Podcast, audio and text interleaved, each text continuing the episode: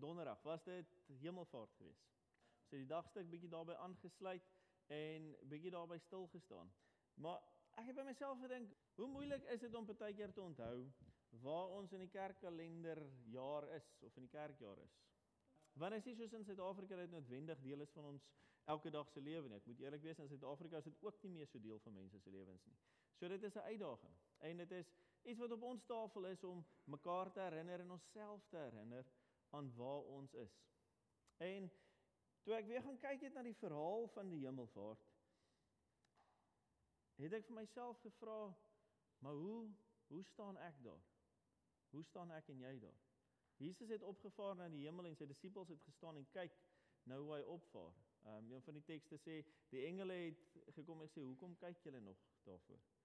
En hulle is terug gaan hulle het teruggegaan Jerusalem toe. Ek en jy is heidaglik in Jerusalem kan ons seker maar by woorde van Spreuke sê. En hoe dink ek en jy oor sy hemelvaart? En ons gaan vanoggend net bietjie dink ek tyd vat. Ek dink jy moet te werk om tyd te vat om te reflekteer daaroor. Hoe kyk ek en jy na Jesus se hemelvaart? Terwyl ons so sit, kom ons bid saam.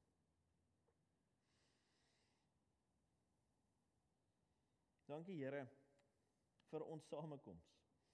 Dankie dat ons bymekaar kan wees in 'n erediens. Dat u hemelvaart en u lewe en voorbeeld en leringe dit vir ons moontlik gemaak het om as gemeente as liggaam bymekaar te kan kom in U naam. Dankie dat U Heilige Gees ons voorberei daagliks, weekliks, jaarliks vir al die uitdagings wat op ons pad kom. Maar ook Here voorberei om ons harte reg te maak om U naam groot te maak in alles wat ons doen. Ja, ons bid vir oggend ook vir die owerhede, vir die kragte van bestuur in alle fases en uh, kringe van die samelewing. En ons wil vra Here, wil U 'n verskil in hulle harte ook bring? Wil U hê dat die klein kragte wat rondom hulle is so goed en so sterk sal wees dat daar verandering sal wees in U naam? Sodat almal kan staan en kan kyk en kan sê daar is net een naam bo alle name. En dit is Jesus Christus. Ons bid vir oggend Here vir ons familie val vir ons moeders in Suid-Afrika. Vir elke moeder wat ook nie meer met ons is nie. Dankie vir die gawe wat U aan ons gegee het om om 'n ma te hê. Of dit 'n biologiese ma was of dit 'n ander moeder was of dit 'n vriendin was wat mens geleer het van U liefde. Dankie dat U mense oor ons pad stuur om ons nader aan U te bring. En daarom Here, dankie dat U U woord oor ons elkeen se lewenspad gebring het. Baie van kleins af af, maar baie eers terwyl hulle groot was, U woord leer ken het. Dankie dat U ons daardeur voed en ook ons dors les sodat ons meer sal leer van U. Spreek dan nou ook, Here, want elkeen van ons wat hier is, luister. Amen. Vriende, ons teksgedeelte vir oggend kom vir ons uit Lukas 24 uit. Lukas 24 verse 36 tot 53. Terwyl hulle nog oor hierdie dinge praat, staan Jesus self met eens daar tussen hulle en sê vir hulle: "Vrede vir julle." Hulle het geweldig geskrik en bang geword en gedink hulle sien 'n gees. Hy sê toe vir hulle: "Waarom is julle so verskrik en waarom kom daar twyfel in julle harte?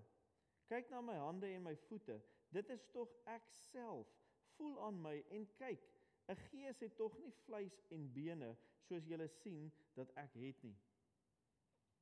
Terwyl hy dit sê, wys hy vir hulle sy hande en sy voete.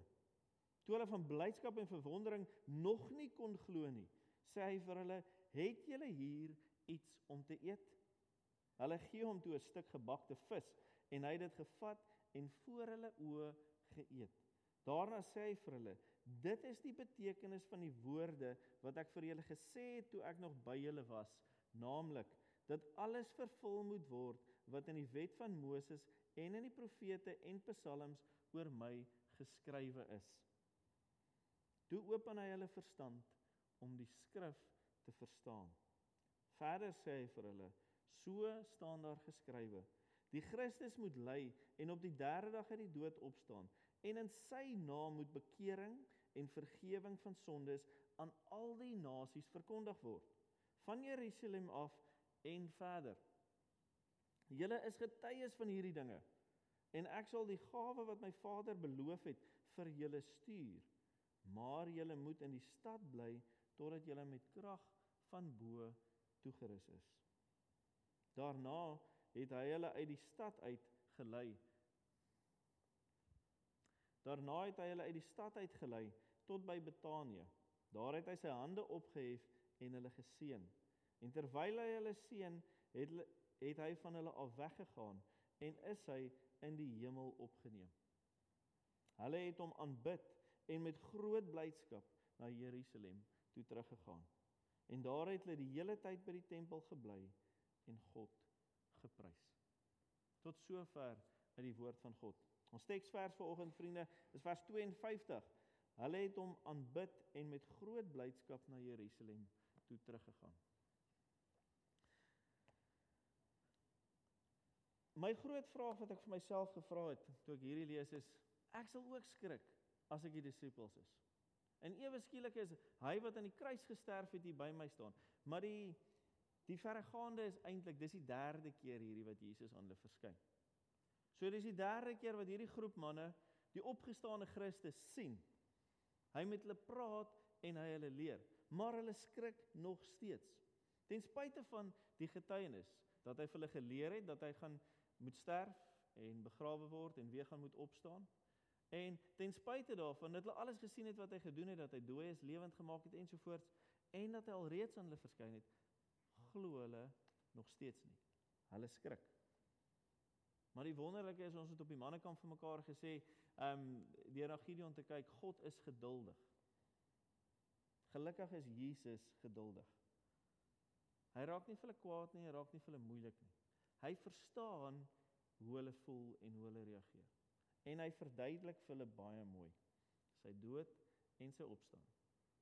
Hy laat hulle verstaan dat dit die vervulling van die Ou Testament is. Hoekom is dit belangrik? Hulle was Jode. So die Ou Testament was hulle verhouding met God. So as Jesus die vervulling van die Ou Testament is, as hy die die antwoord op al God se beloftes is, as hy die antwoord op al God se beloftes is, dan moet hulle glo want dan is hy die Ou Testament se antwoord op God se plan. Die Ou Testament is vervul. En so sal elkeen van hulle God se plan leer ken. En sal hulle weet wat hulle moet gaan doen en hy gee hulle daarom daai opdrag. Gaan verkondig wat gebeur het. Gaan sê vir mense: "Julle sondes is vergewe. Staan op in die naam van Christus en leef soos wat hy wil hê julle moet leef." Dis wat hy sê. Lukas sluit sy evangelie af met daai laaste paar verse wat ons gelees het. Jesus het opgevaar om by God te wees. Hy het opgevaar na die hemel. Om vir jou en my en vir elke gelowige plek te gaan voorregmaak vir sy kinders. Die interessante is Lukas sluit met daai laaste paar verse af en hy begin sy volgende boek wat net die volgende boek in die Bybel is, ehm um, Handelinge ja, ekskuus, Johannes en dan sit Handelinge. Hy begin Handelinge wat dieselfde skrywer is, begin hy met die hemelvaart. So verbind hy sy twee geskrifte aan mekaar. Die interessante wat nog verder as dit is, hy sluit sy verhaal af met die disippels wat Jerusalem toe gaan. En hy het sy verhaal begin in die begin van Lukas by die tempel in Jerusalem. Die disippels gaan terug waar die goeie nuus verkondig is van die geboorte van die Messias se koms. Daar kom die disippels bymekaar en sluit hy sy sy evangelie af in die, in Jerusalem. Wat het die disippels daar gaan doen, vriende? Soos ek en jy ver oggend hier sit en ons dink oor die betekenis van Jesus se hemelvaart, is ek seker hulle het gaan dink oor die betekenis van Jesus se hemelvaart. Gaan dink oor die woorde wat hy vir hulle gesê het. Gaan dink oor wat hulle gesien het, alles wat gebeur het. Net soos ek en jy vanoggend hier sit en elke dag na dinge kyk en onthou wat God in Christus Jesus vir ons gedoen het. As ek en jy die Bybel lees en ons lees van al die wonderwerke wat hy gedoen het. En ons lees van al die gelykenisse wat hy vertel het. En ons lees van sy kruisiging, sy opstanding, sy hemelvaart. Dan is ek en jy in die disippels se skoene in die tempel in Jerusalem en ons dink oor daardie betekenis van sy hemelvaart vir jou en vir my. Die kruks van die gedeelte kom in daai laaste versie van ons.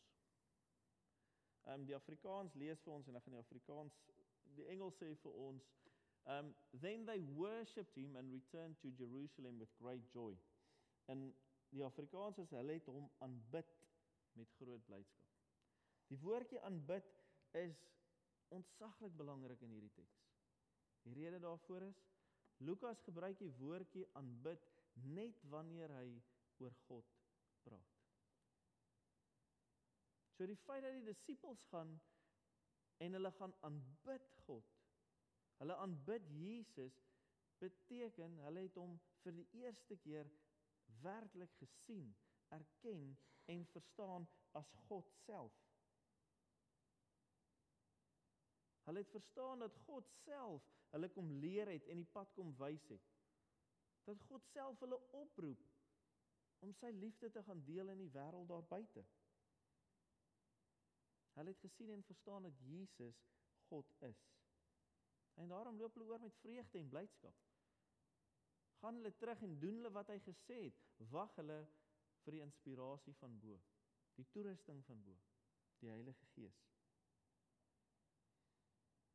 Op 'n ander manier gesê is hemelvaart is in hierdie konteks is dit die einde van die verhaal van Jesus volgens Lukas. Maar is die begin van die verhaal van elke volgeling van Jesus Christus in die wêreld daar buite.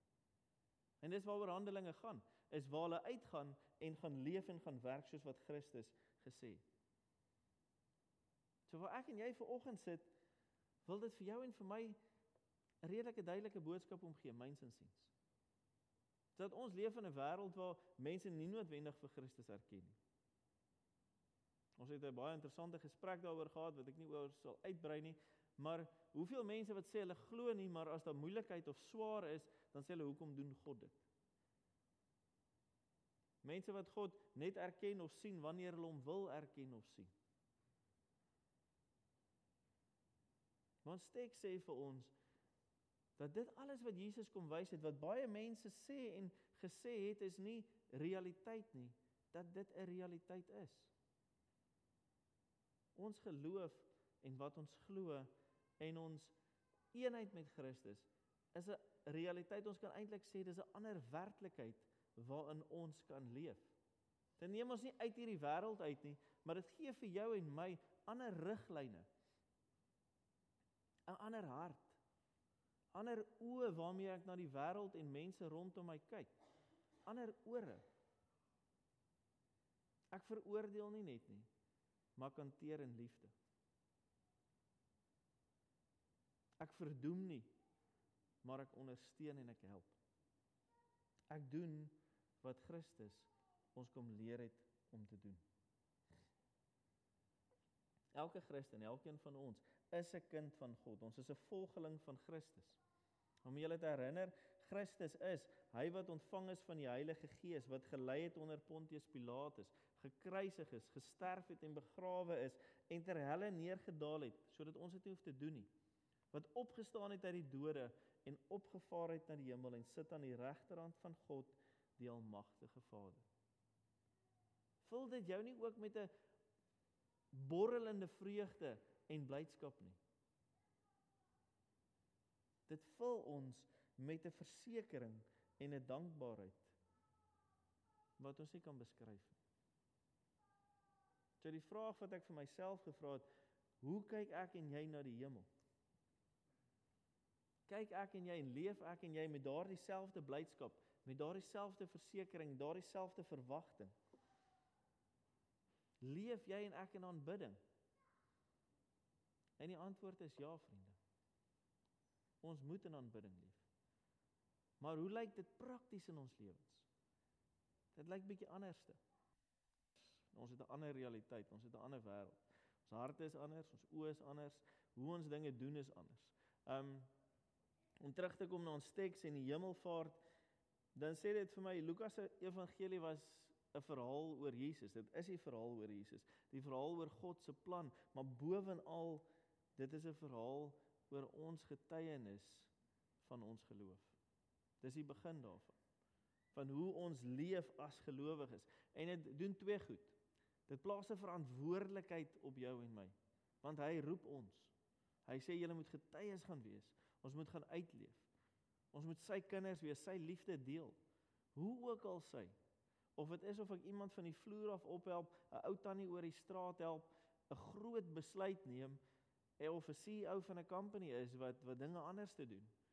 Elkeen van ons se situasie is anderste. Hoe ons die Here dien in 'n spesifieke situasie is anders. Maar ons moet sy stem ken, sy woord ken en sy gees vertrou om ons toe te rus om dit so te doen. En die tweede ding wat dit doen en wat daarmee gepaard gaan is belofte. Dit hou vir ons groot belofte. Soos hy vir die disippels gesê het, ons sal julle van bo af toerus. So rus hy ons toe. Hy sal vir ons alles gee wat nodig is. Ons almal weet, ons was al daar, dat iets gebeur het en ek by myself dink ek weet nie hoe ek daardeur gekom nie of ek weet nie hoe dit gebeur nie. Dis die Here wat ons toerus. Hy gee vir ons wat ons nodig het wanneer ons dit nodig het. Ons moet hom vertrou daarvoor. Ek dink die oproep vir oggend is om hom te gaan aanbid. Weet wie hy is. Weet wie hy is vir jou en vir my en gaan leef dit. Ek sluit af met 'n aanhaling wat aansluit by wat Marius gesê het. Party van ons, daar's baie min mense wat groot dinge gaan doen in hulle lewe. En as hulle groot dinge doen, gaan hulle heel moontlik net een of twee groot dinge doen in hulle lewe. Maar almal van ons doen baie klein dingetjies. En al daardie klein dingetjies wat ons doen, kan 'n groot verskil maak. So alles wat ek en jy doen, moet ons gaan doen in die naam van die Here. En dan kan ek en jy soos Dawid van ouds die Goliatte in ons lewe te gemoed stap en sê in die naam van die Here sal ons sy koninkryk verkondig en sal ons 'n verskil maak. Amen.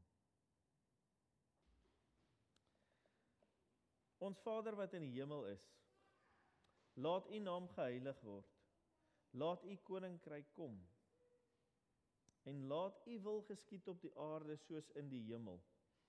Here, laat U koninkryk kom in my hart, in my lewe, in my dorp. Laat u koninkryk kom in my huis, in my verhoudings en in my werk. Here net soos dit in die hemel is. En laat ons alles doen tot u glorie en in u naam. Amen. Johannes 11 sê Jesus vir ons, ek is die opstanding en die lewe. Wie in my glo, sal lewe al sterwe hy ook en elkeen wat in my glo sal in alle ewigheid nooit sterwe nie. Ontvang nou die seën van die Here en gaan in vrede. Mag die genade van ons Here Jesus Christus, die liefde van God die Vader en die gemeenskap van die Heilige Gees met julle elkeen wees en bly. Amen.